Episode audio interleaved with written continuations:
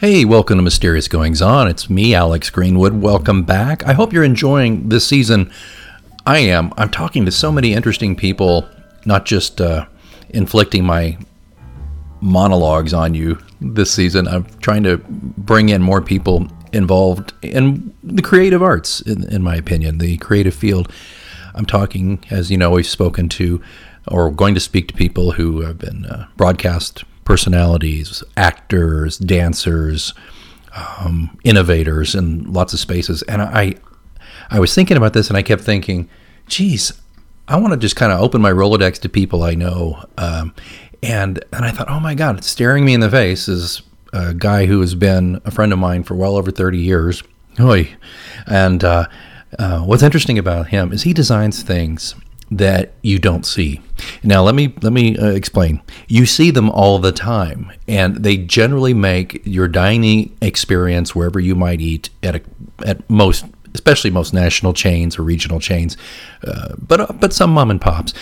He designs things that makes the um, dining experience and the quality of the food better. And uh, we're going to talk to Brian Hutton about that right now. Brian, welcome to Mysterious Goings On. Thank you. Thank you. It's great to be here. Did I phrase that correctly? Um, yeah. I, I mean, I, I develop products for restaurants, uh, both commercial restaurants. So you mentioned the chains, and uh, uh, and independent restaurants. You'll call them mom and pops, but independent restaurants. But also in the non-commercial space, places like colleges and universities, uh, the military uh, secondary education, primary education, uh, all the all those places, anywhere where food is being served, I, I'm trying to develop products to to make the food look better, taste better, be safer, and uh, uh, and I go from there. So, is the company that you work for? Uh, can we talk about that? Where, sure. Who do you work for? Tell me about them. That might help us. So, it's a company called Tablecraft Products Company, um, and I'll, I'll, let me back up. I've been in this space developing products for about 20 years now. Um, the company I work for now is Tablecraft Products Company. They are a uh, family-owned uh, manufacturer and importer of products for food service. They're best known for some innocuous products that are crucial to, to the operation of a lot of fast food restaurants. Things like uh, plastic baskets for sandwiches and French fries. Um, squeeze bottles is another core category. So, so all the you know many of the squeeze dispensers that you see that are that are dispensing ketchup, mustard, uh, you know, on your uh, sandwich prep tables, as well as the ones that you might see at a, a, you know red thing on the table at a diner. That that's us. But you can also use those, and I've seen this. Chef, famous chefs use those to create little designs on the plate. And sure, I, I, I, yeah, absolutely. And, like, and there's a, yeah for de- uh, decorating and for sauces. Uh, we cr- we have a high heat version that can sit in warm water. So if you're doing a caramel or a chocolate uh, decoration on top of a dessert, it does. It's it funny because I've seen, I saw on one of my shows, or one of my shows, a cooking show, the chef used the squeeze bottle and then he took a toothpick and ran through it and oh sure, made sure. make it de- decoration. So so, uh, you eat uh, much with your eyes as you do your your mouth. So the you know that visual appearance. That's where the some a lot of the chef's creativity comes into play, and that's one of the spaces that I do a lot of product development. Well, let's step up, take a step back because there's a lot of products that I know you've worked on and I've I've seen up close, and I I will tell everybody you cannot go to dinner, lunch, breakfast with this guy and not have him almost. If he, especially if he doesn't know, gleefully pick up the plate without spilling any of it, just to look to see who made it. Che- checking brands, checking and, that, brands. and that that's kind of an an industry wide thing. Is I will, being in the industry for twenty years, oftentimes just by looking at a product, I know who who made it, yeah. and, and, just appreciate how it, how products are, are kind of arranged and created on it. I was having a family dinner at a restaurant and I just took a picture of it because I was really like, this is really good. And you wrote back, oh, that basket, that's ours. yes. I, and I just laughed. And everybody at the table, I said, it's Brian again. And everybody knew, yeah. you know. But so let's let's take a step back though. Mm-hmm. Um, you have been doing this for quite some time now. I I understand you have a master's degree in advertising from Northwestern. Is that correct? Uh, it's in yes, yes. Essentially, Ma- master. Yes. And you have um, done this work, as you said, for quite some time now. Um, did you see yourself back when you were getting that master's degree doing this? No, no. I, I mean, honestly, when I was going through, I I had anticipated uh, one of two paths. One was agency work, so working at a traditional. It, I was in the Chicago area, so uh, we were going to all the the big agencies that were managing the beer accounts and the big department store and uh, and the big food manufacturers were all in the Chicago area. Some of those have kind of branched out right. since since then, right. but that was that was path one. Path two was I, I thought I was going to get into uh, teaching at the college level. So, but, but neither one of those I, I, had no idea that I was going to get into product development or, or, or, anything that technical. Well, and, I, when, and we knew each other in college at bachelor's degree days, and you always were very creative. You you like to draw and you like to to spin ideas, and your mind works in a way that's unlike most people I know. You find connections that most people don't. Um, that's it seems to be a feature of your not a bug, a feature of, of your brain that I've always right. admired, and I and, and to a degree I have a similar skill, but it's not the exact same way.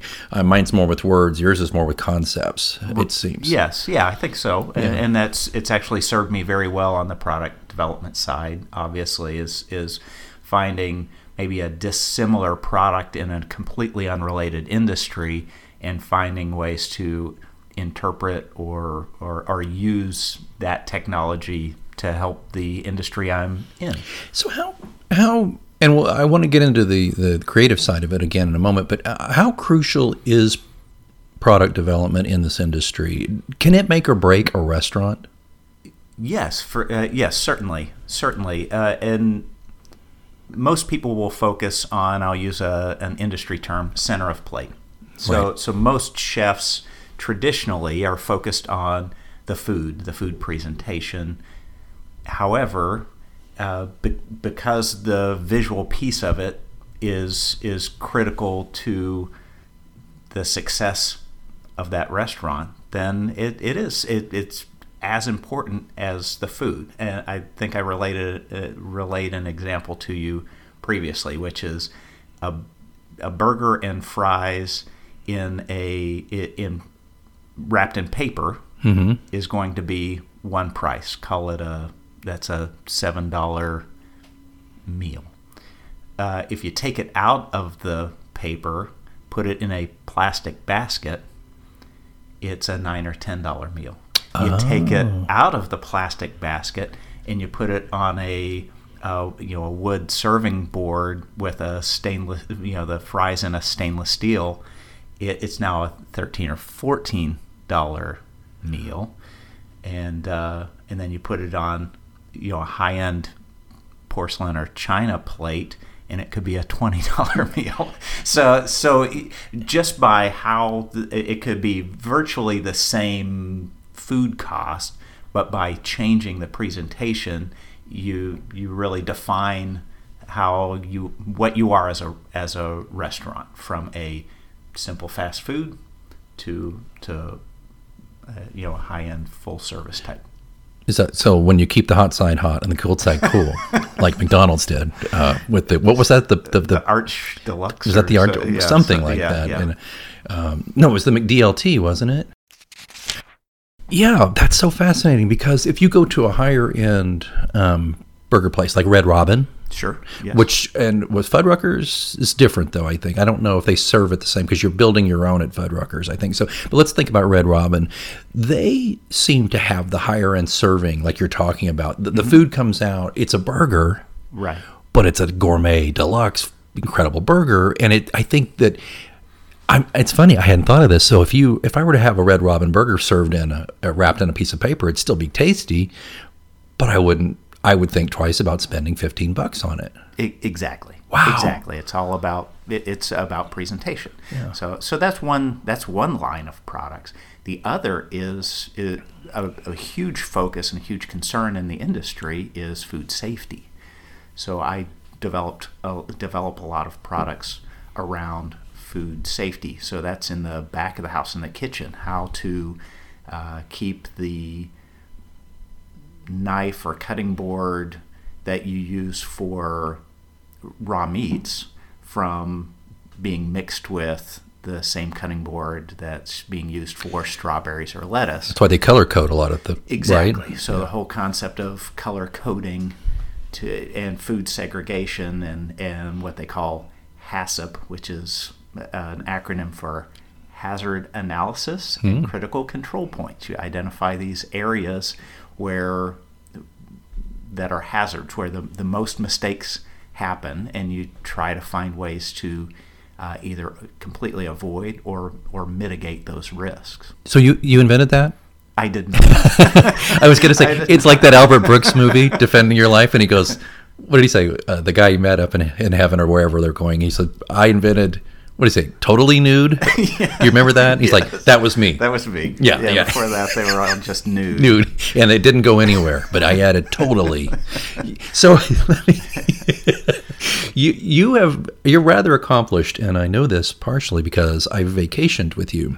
Um, and let me just explain. my products. Uh, So we were at a resort in Jamaica, our families together, and um, I I don't remember exactly the circumstances, but we saw a cart that you had designed uh, from a pre- for a previous employer, I believe, and you said that's one of mine.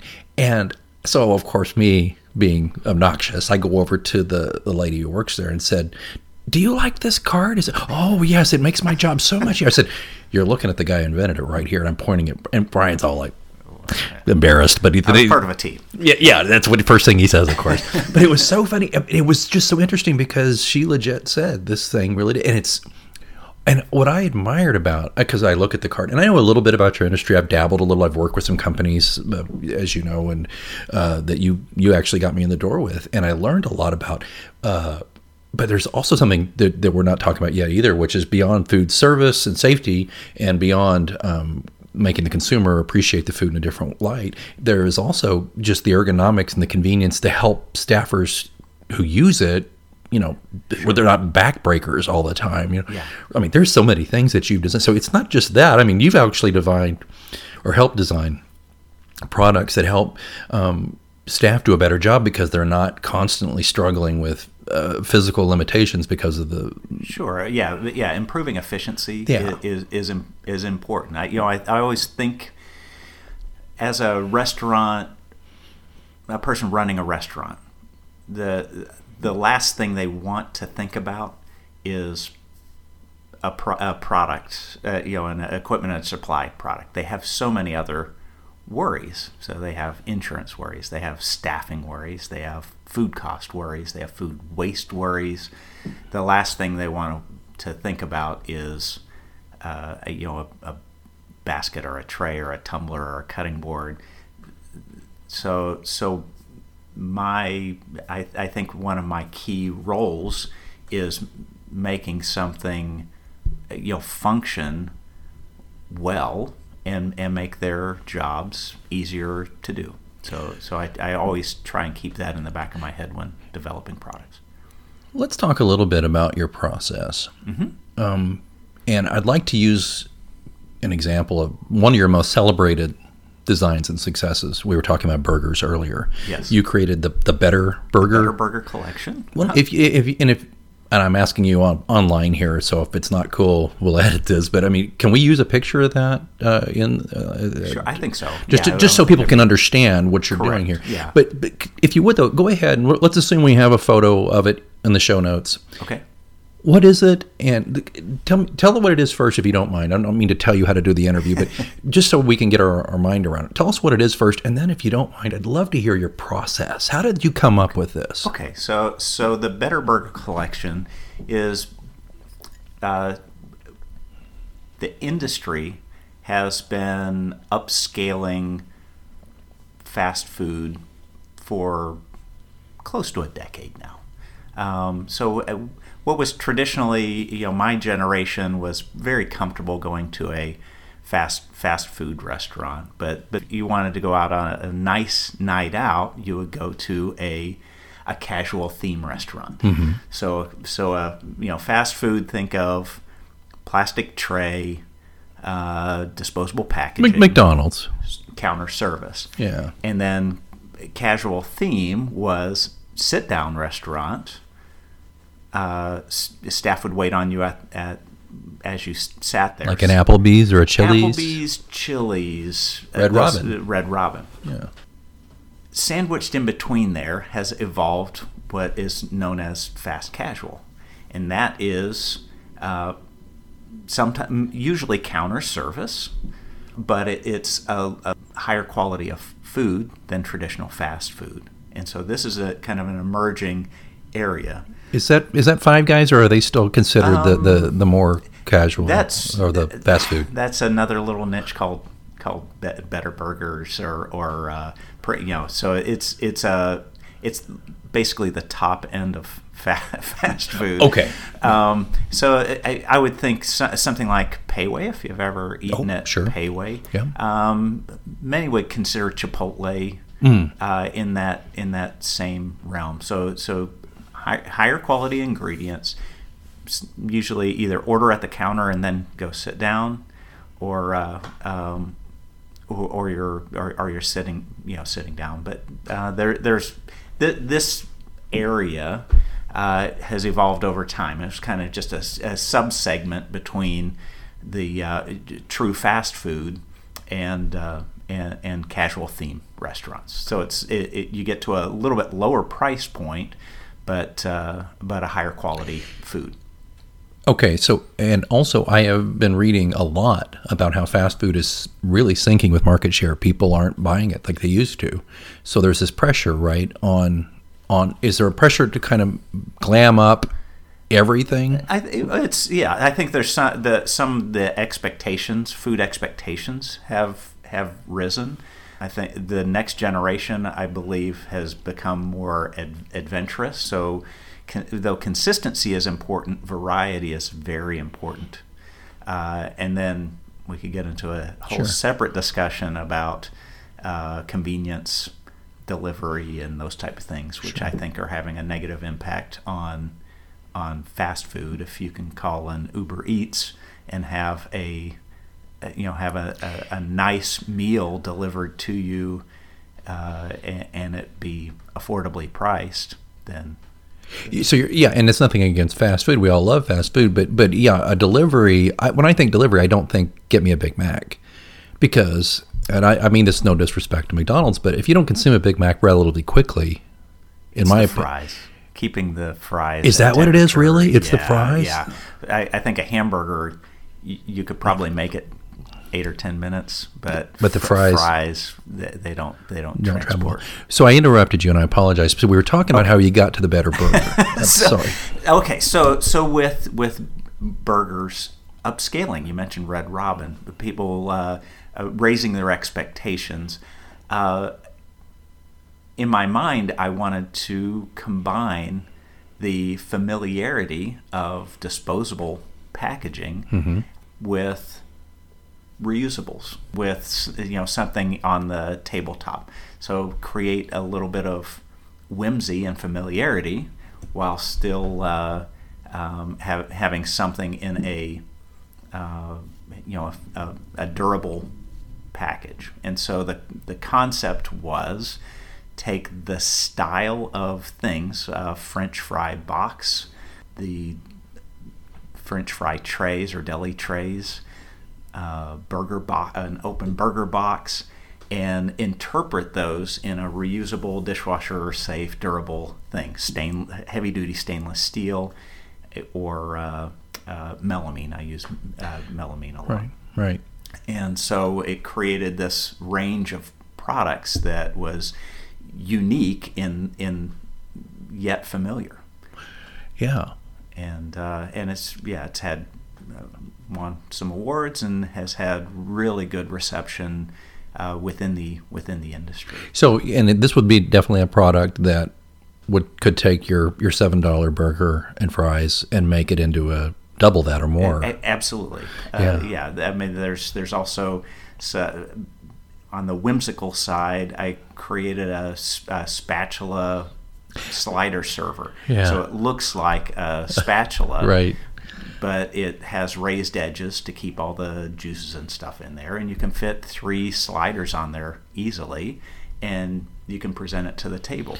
Now, there's another added feature to that from my perspective, which is people like there's a, a, a growth of paddle flights and uh, uh, serving things with handles because uh, one of the biggest things I am annoyed by when I go to a restaurant is if a server hands you their uh, uh, some food and their thumb is somewhere in your In your food in the plate somewhere. in the plate, Oh in yeah. the soup bowl, in the because they're grabbing it and trying to present it. So so there's a food safety and and just a a better presentation if their hand is away from direct contact with your food. That's a great.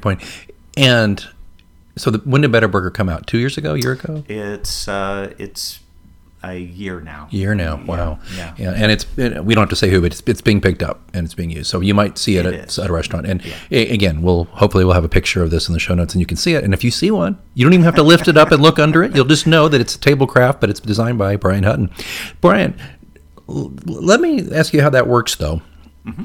Um, do you sit there at your office and the boss comes in and says, "Hey Hutton, we need uh, something to serve sliders on"? Is that how it works, or do you listen to the voice of the customer? Is that what you're doing? Tell us how that works. uh, uh, all of the above. So, so I, uh, you know, our development process, we develop uh, as a company a, a you know a large number of products per year. Uh, there is a, a product development funnel that looks at the categories in which the company develops and makes sure that those are all being filled and addressed, that there are new products for, for each of those categories. And occasionally from sales or from management, they'll- they will see something or see a need and will relay that. I also spend some time in the field, try to visit with operators, observe operators to see if I can observe a need. Um, in my in my mind, if a person asks you for a specific product, it's probably too late. That means that everyone else has probably heard about it and is, de- is developing it. But if you see a need and, and can develop a product that fills that need, that's that's when you are you know maybe truly innovating. Do you ever sit down in a restaurant and come up with an idea right there because it's like, oh my gosh, there's got to be a better way than this? I mean, Yes, you already mentioned yes. the thumb and the food, but So so yeah, and, and yeah, sketching on a I've seen. I've seen you do that. uh, yeah, uh, uh, that's yeah part of the creative process. So so I mean for for my process, uh, the the first thing for me is to know kind of know my playground. Mm-hmm. So so know what the the company that I work for, what what are they known for? What are their sweet spot? Where, yes, where where do we have permission to sell? um, and uh, wh- what are we good at? So uh, I- you know, I could go to uh, Asia, I could go uh, you know overseas and find a manufacturer to make or a source for anything. If I wanted to start selling refrigerators, I can go find a refrigerator manufacturer and, and start doing that. The problem is, it probably wouldn't sell because this company is not known for those things. you know, right? people Right. people aren't going to go. They're going to go Right. to Blodgett or whoever their big restaurant exactly. people. So so developing within our within our space is is the first thing. Se- second is is observing. So so observing, listening, those are uh, far more important. Uh, both seeing what the competition is doing, but but also seeing what what things are happening in the industry, what trends are out there, and talking to customers. okay, you have this fantastic idea, and you get the green light from the boss and whomever and sales, right? Because sales has to buy in, right? I assume if they say, "Look, man, we can't sell this. It's a cool idea." Right. But so can they shoot you down? Um, they don't have. So we talk about you know there's in, influence, right, and authority sure. and responsibility. so so so yes, they can certainly influence, but if if ultimately uh, product development and the executive team s- decide that a product is going to be added to the line, then then their responsibility at that point becomes selling it to the best of their ability. Get creative and sell this thing. yeah. Exactly. So so you you um, you get the idea and it gets through all the hoops and now you do you actually go to the drawing board or do you have people who do that for uh, you? Both. So so engineering drawings are done by I have a designer it, oh, but you you're not sitting there like at a computer aided drafting table thing. No, with, okay, no. that's so they'll do the CAD, and, and then I also have uh, some outside resources that I will employ that have really good technical skills.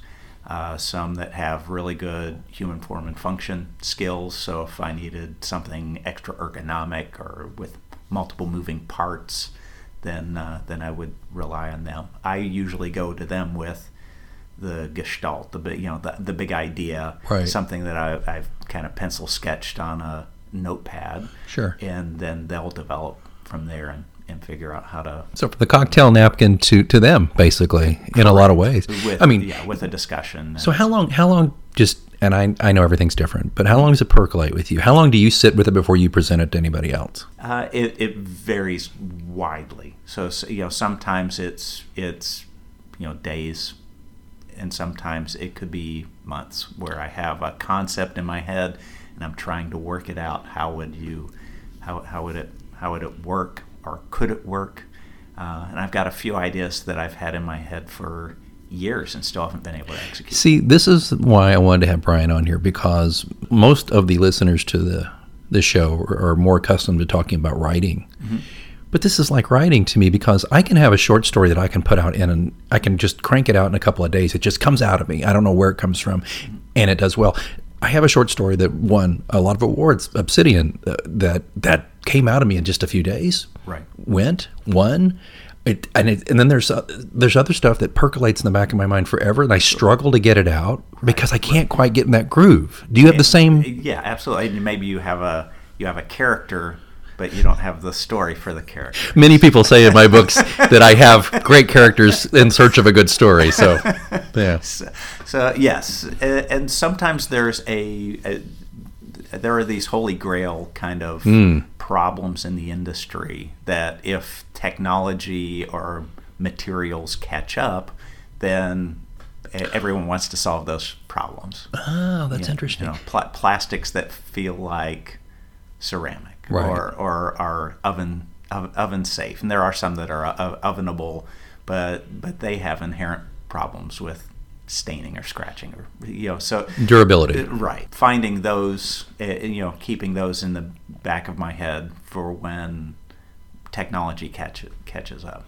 Yeah. Now you you this is also interesting though. You for another company, I think, and we don't have to go into what it was, but you have a patent or you're a part of, partial patent I, holder? I, I, do, yeah. Yeah, yeah. i was on a, a group that de- uh, designed patent for an insulated food pan transport device. so, and we uh, laugh, but but it's got to be done, or people will steal it. Co- correct, yeah. correct. And and there's some some unique features uh, about the product, and some of it's the was the the look and the design of it, but. Um, but there's a food safety element as well when you talk about transporting food. If you're in catering uh, or, or another environment where you transport food from the kitchen to where it's being served, right. that's going to take longer than a couple of minutes, then it's important to help maintain the food quality and the food safety to, by, by maintaining the temperature. It gets back to the French fries again. Exactly. Right? Because exactly. they sit too long, there's yeah, we had a great burger last night, and you tried them too, right? The fries. Mm-hmm. The burger was delicious. The fries were good for about the first minute, but right. then they got soggy really fast, and then it was like I ate them because I was hungry, But so, but but right that that kind of yeah, food food quality is Yeah. is of critical importance it, when you're fighting for repeat customers, Right. Instead of having to to woo new customers all the time. yeah, that's way more expensive to Ex- woo new customers. Yeah. So so to have some something you know good, consistent, uh, quality food is, is very important. So we talked about your kind of your ideation Mm-hmm. and then the process as it works its way through the company. Um, so with, when the designs are complete and all that stuff, and and I, I assume you don't patent every product you you do. No, either. it's yeah. it's very rare because it's pretty expensive to and protect. and most of your stuff's fairly ubiquitous. It's just a kind of a spin on what everybody's doing to a degree. Exactly. Yeah. Yeah. I'll so- call it a Me Too Plus or Me Too Plus Plus. Nice. not true innovation. There's Right. there's very little. There's some out there, but there's there's very little what I would consider true innovation. So typically, you get the design; it's all approved. Generally manufactured off off continent somewhere else. To another, Um, is it China a lot, or is it? it well with this current manufacturer, it's it's probably a 70-30, Hmm. 30 percent manufactured somewhere in the U.S. Great. with contract manufacturers, and then seventy percent made elsewhere. Is there a um, is there now? Of course, they're these are manufacturers. They take the designs and they make it. So it's not like you have to sell them on the product. But is there is there ever any cultural misunderstanding? I'm just in general about this kind of thing. There, it, it depends on how complex the design is. If if I'm asking a, manufa- a, a manufacturer vendor uh, to design something for me from scratch, uh, and I give them an idea, and they have to put it together for me, there there's a lot of room for misinterpretation and challenges and a lot of back and forth. I call it playing find a rock, where you tell them, "Hey, go find a rock," and they bring back a rock, and I go, "Oh yeah, that is a rock, but I, I wanted a big rock." And then they go bring me a big rock, and I go, "Uh, you know, this is a smooth one. I kind of wanted something kind of jaggedy." And then they give me a jaggedy rock, and I go, "Well, this one's gray. I really wanted something reddish." That's that's the kind of back and forth, and, and then if you have, at a minimum, you've got one to two days between most correspondence, just because of the time difference. Uh, I will, you know, Skype call them regularly if uh, you know on um, on, on certain projects. But uh, but then uh, you know if if a product's being sent back and forth, you're talking uh, you know it could be ten days to two weeks Right. for each time. So with a product development process, you know, try always, always trying to launch as fast as possible from the time we decide to move forward with a project. It's uh, it, it slows things down. It just gums up the work. So the the key is design and develop as much as you can, and then hand it off to them. And then, yeah. don't don't ask them to Interpret. for, for, to, for much interpretation. Yeah, because and because it's cultural too. I mean, it's like I could say to you, "Hey, like like I already did earlier, right? I could say, you know, like let's you know, like Red Robin. Well, mm-hmm. that might not mean anything to somebody over there. It prob- Correct. They've yeah. never eaten at a red. Right? Right, They just think of a bird if they looked it up or, did a Google Translate. Right, they would. They would just say, "Yeah, like a bird." So then they're drawing a a, a a jaggedy, a- hamburger that looks like a bird. yeah, with a jaggedy rock on it. Yeah, I don't know. So that's fascinating to me. I mean, it's it's. I don't think see just all these intricate details on onto and here I'll oversimplify all the these decisions and all this thought that goes into making something that is so ubiquitous at one point you don't even really notice it. You do, but you don't. You notice it in the sense that oh, the better burger thing really presents my meal well and makes me feel like spending twenty bucks on a burger and fries, but you don't think about what goes into making that. I bet some people look at that and go, "Oh, that's just playing off of, uh, you know, the old fast food were kind of packaging, but they made it out of steel." Okay, you know, but that's that's way more than that. It, it is. It is, or it can be, if you do it right. If you do it right, if you do it wrong.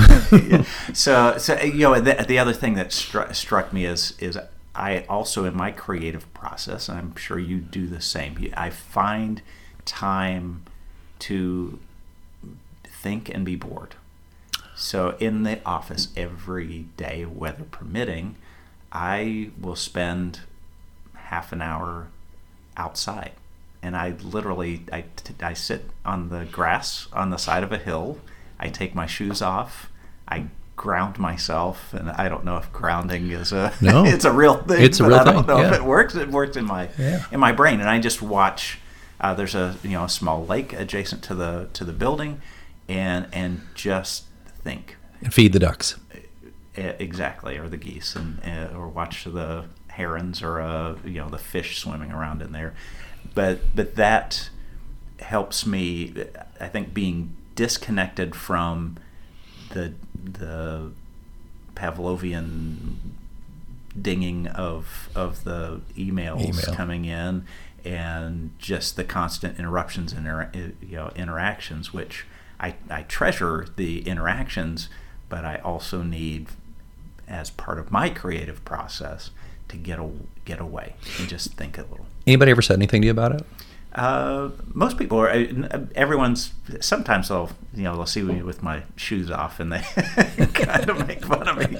But, uh, but for the most part, very, very supportive because Yeah. it's it, you know, the the proof is in the pudding. You know, if we get results, we're developing unique products that answer industry needs. Then, then that's that's what it's all about. I, I happen to agree. I this, there's a couple of things people who listen to this show and look at my social media know is that I work out every day, but also one thing I do a couple of times a week is I do a little bit of forest bathing. There's a little there's a woods with trails near my house. It's about a mile and a half walk.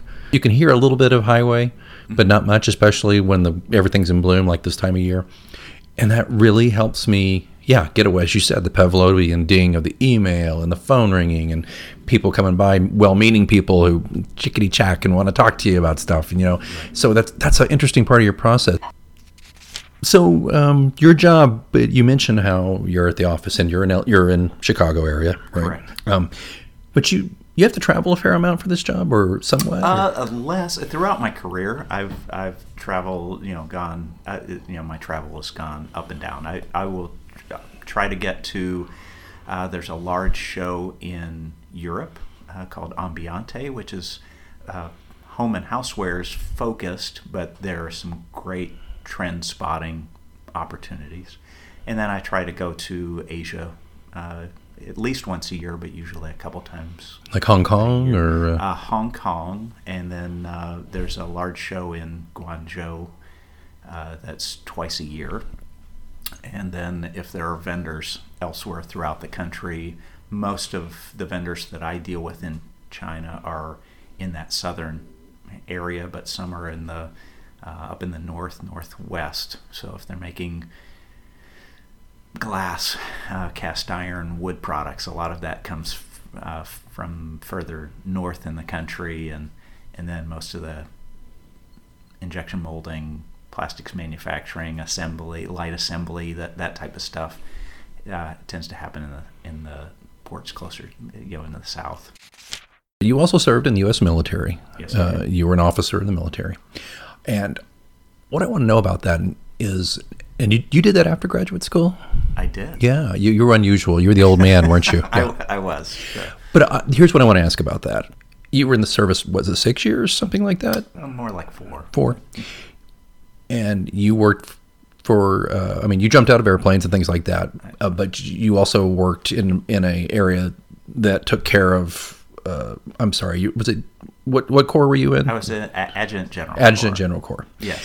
and uh, that was taking care of people. And was there any creative? Pro- I'm see where I'm coming with this. Finally, was there any creative problem solving in the military that that you either you could do or wanted to do and frustrated you that you put into practice now? Yes. Well, so you have to get into the Wayback Machine. This was this was in the '90s, so um, there weren't cell phones then, or, or it, it, uh, there were probably car phones. They were like the Lethal Weapon one. The remember that. Riggs and Murtaugh. So, so yeah. the yeah, there, there on a deployment, there there there was not the kind of technology that we have today. So the one of the biggest challenges that the military faces, or did when I was there, is that uh, it, it was explained once that you have uh, moments of terror, ter- terror, a lifetime of boredom interrupted with moments of terror, sheer terror, terror, and that that's what most infantry people were like. So you had you would go out, uh, and, and you know you were in a this scary environment, and then you would spend days doing absolutely nothing. So so part of my part of my one of my roles was finding ways to keep them entertained. So morale, welfare, and recreation was, fell under the purview of my department. Uh, postal fell under my department, and so it was critically important to make sure that the, the mail got there. And so, in the, all, all of those any soldier Right. packages and letters, Oh yeah, like they would do back home for, like on Mash, mail call was like a huge deal, right? Co- correct. That's not a joke. Correct. That's I mean they were looking forward and to It this. is changing a, a little bit again with the with the easy access to you know easier access to a cell phone and international plan. When I was stationed in Germany, it was you know fifty cents to a dollar per minute, Minute to for talk. a phone call from landline to landline, and so you know most soldiers couldn't do that. At least couldn't do it regularly Right. And but but uh, and so keeping them entertained and keeping them out of trouble Right. was a very important part of of of, uh, of my job and it required a lot of creativity Right. and, and you know thankfully the you know post Vietnam military d- did appreciate the soldiers and, and did invest in you know things to to, to help them along But was creativity welcomed? Uh, to a degree, I think uh, it's back to know know your playground. So so you you have I had to work within the uh, both the you know the financial constraints and uh, and the exercise constraints of of my department. Yeah. So, uh, did that become go find a rock in a way too? Did, did you have to work for upper, you know, for generals and colonels and majors who perhaps didn't, maybe were older and didn't quite have as better as good an understanding of the people you were serving as there, the- were, there were there were some there were some you know the, at that time most of the higher ranking folks were Vietnam vets. okay. So so the you know the tough it out mentality, just you know figure it out. You're a grunt, you know, so you're going to be bored. Yep, I was I was bored when I was in Vietnam. You you'll figure it out. Right. Uh, versus I, I think there were uh, there were also a, a large group of those folks that came out of Vietnam saying uh, we don't want soldiers to have to go through the same things that that we did, Mhm. and we don't want you know we want to avoid alcoholism and Drug uh, use drug, and- drug use and addiction uh, in our ranks because uh, because we know what what- effect that has on on the the unit. Yeah, the, the deprivations are part of the deal, but th- if there's a way to ameliorate that, why not? Exactly. Yeah, so, yeah, and you know it, it's funny, and it's not really our discussion, but I, nowadays with cell phones and things, I wonder if there's more problems though, because to some degree, because you've got these these young kids serving in infantry who've got a cell phone, and maybe they're oh well, we're going to do maneuvers somewhere tom tomorrow, and maybe that's not something that people should know about. i i'm just Oh, uh, uh, there. Yeah, there's. There, I'm sure there are. You know, people taking cell phone videos and and things that they shouldn't because of it's classified. Right. But but there's. I'm certain also a.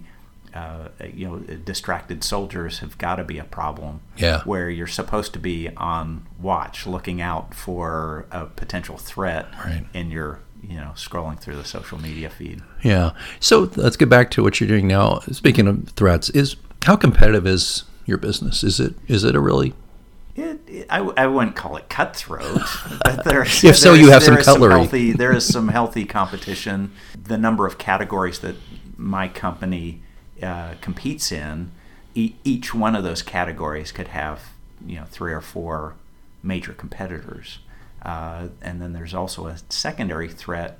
Some of our larger customers are direct importing products. So so our some of our customers have become our pseudo competitors in some environments as well. That's interesting. So so it's it, it's just channel compression, which is not unusual for a mature industry, but it, it certainly is a threat to to a you know a company like ours. Any bold predictions on the food industry, or the, um, on the restaurant industry? A bold prediction, I, I would say, in the with automation, uh, I think the back of the house is going to change pretty dramatically in the next, say, 10 to 15 years. So, fewer employees? Uh, fewer employees.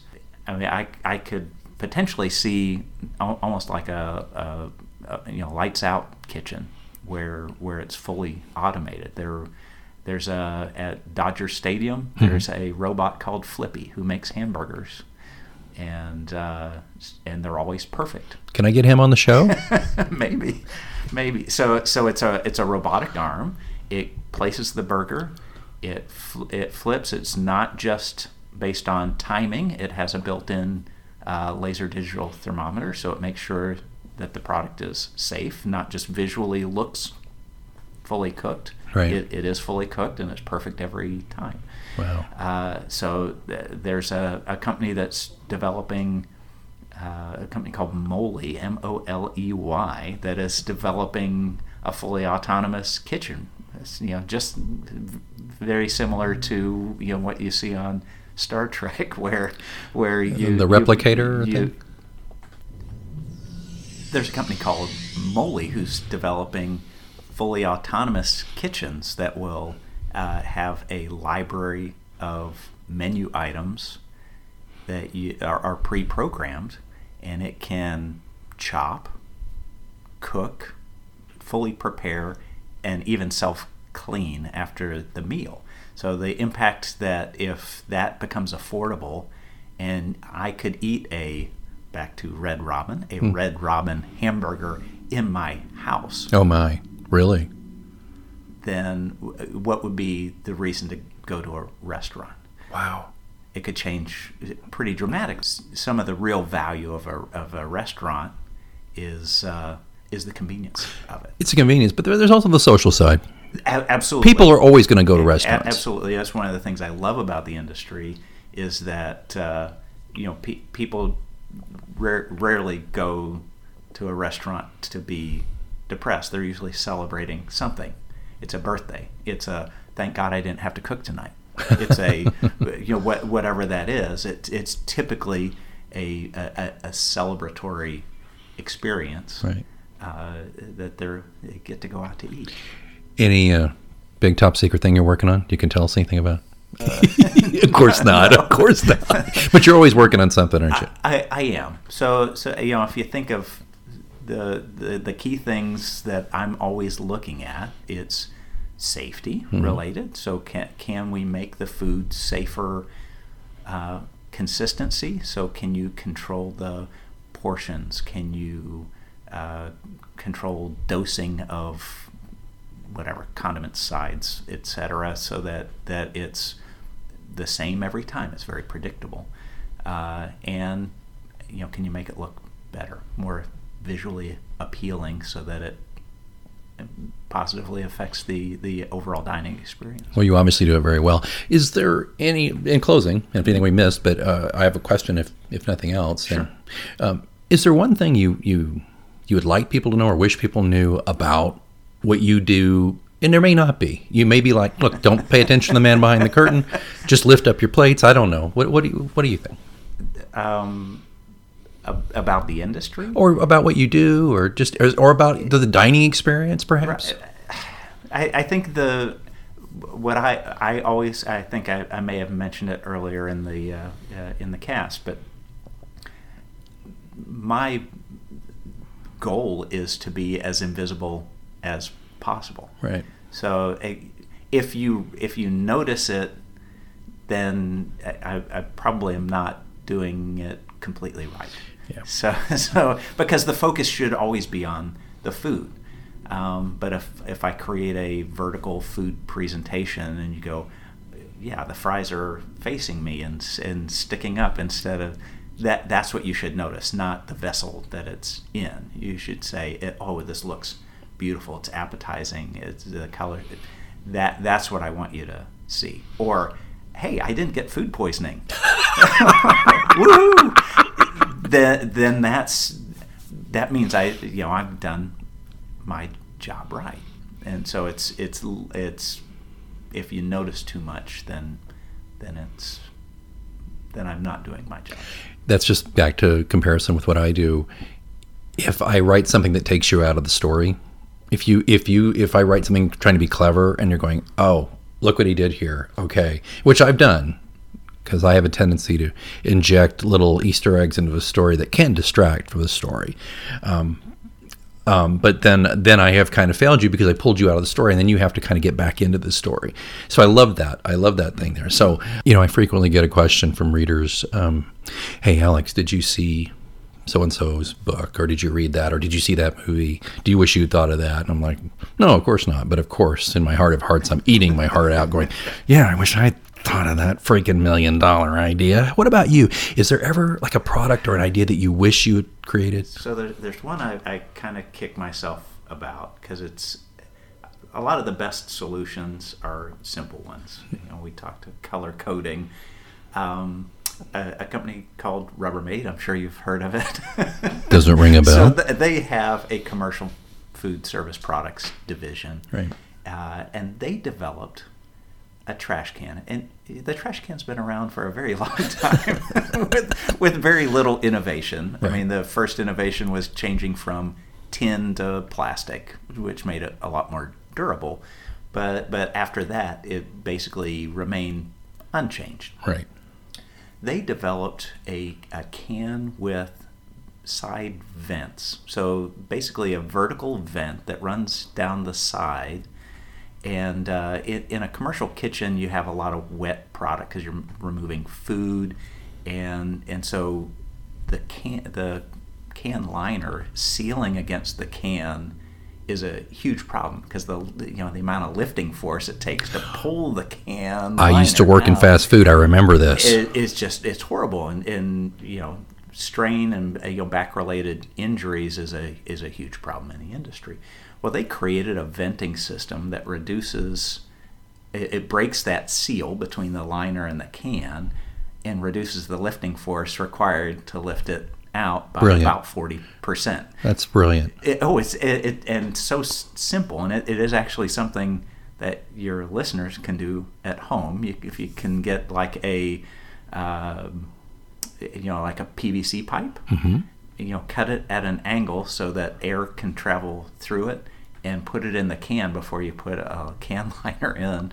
It'll break that seal. So you could do that at, at home or you could buy the rubbermaid can if you can find it although most of them are commercial sizes so so not real functional in a kitchen. But, that's, a, that's a brilliant idea. Yeah it was again a very simple idea but the but the result was it, it was really good yeah, when I was in high school, I worked at uh, Chick Fil A, and I remember those massive, the, the, the big square cans, and we would the lift that was required, and we had some particularly young women who high school age, they were so they just didn't have the upper body strength to even get a full bag out of the can, and I'd have to right. go help, or sure. you know, and then it, so that that would have been a really great thing to have. Yeah, yeah, and and this was patented, uh, I think, within the last 10 years or so. See, but that's the thing. Your mind is open to these things. Like you'll see this, uh, something like this down the road, I'm sure. And, right. and you'll you'll solve that problem. Uh, exactly. Yeah. That's that's my hope. I've got again. I've got a couple of things percolating, percolating, huh? milling about in there, and uh, uh, you know, I love that show Connections. Do you remember that? Yeah, yeah, I do. Yeah. so I, have got a couple of those uh, uh, rattling around in my head right See, now. That's that's why we need people like like you who are thinking at things from a different angle and kind of like that that design. You're relieving some pressure to make our lives a little better and that's pretty cool. Yeah. I have so enjoyed learning more about what you do and i, I hope you listeners have as well. But, but but brian hutton thank you for being on mgo my, my pleasure. Yeah it's Maybe great. get together again sometime. i would like that very much. Um, And listeners, I appreciate you tuning in here. And I'd appreciate it if you'd tell other folks about this, especially if you enjoyed this kind of fascinating look behind the curtain of creativity um, in areas that you might not expect to find it. And we're going to be doing a lot more of that on Mysterious Goings On as we continue. But as ever, I the clock is ticking, and I have some writing to do, and you have some reading to do. I think you know what that means. You can find out more at pilatescross.com, P I L A T E S cross.com, or you can find all of my books on Amazon.com in ebook, paperback, and in one case, well, two cases, audiobooks. But anyway, I'm J. Alexander Greenwood. You can call me Al. This was Brian Hutton, our guest, and you've been listening to Mysterious Goings On. Until next time, keep reading. It's a great time to get a great deal on a new car when you get approved for an auto loan from PenFed. Our powered by TrueCar rates are as low as 1.39% APR on new vehicles. Finance for a longer term to lower your monthly bill. Plus, take up to 60 days to schedule your first payment. Join PenFed and together we'll keep you moving forward. Anyone can apply. Visit penfed.org slash auto or call 1-800-247-5626. To receive any advertised product, you must become a member of PenFed, insured by NCUA. From regular expenses to occasional splurges, there's a lot to buy. Why not get cash back every time you spend? With the PenFed Power Cash Rewards Card, you get cash back on every purchase. That's everywhere, every time you use it. You can even earn a $100 statement credit when you spend $1,500 in the first 90 days. Visit penfed.org slash powercash to apply. To receive any advertised product, you must become a member of PenFed, insured by NCUA.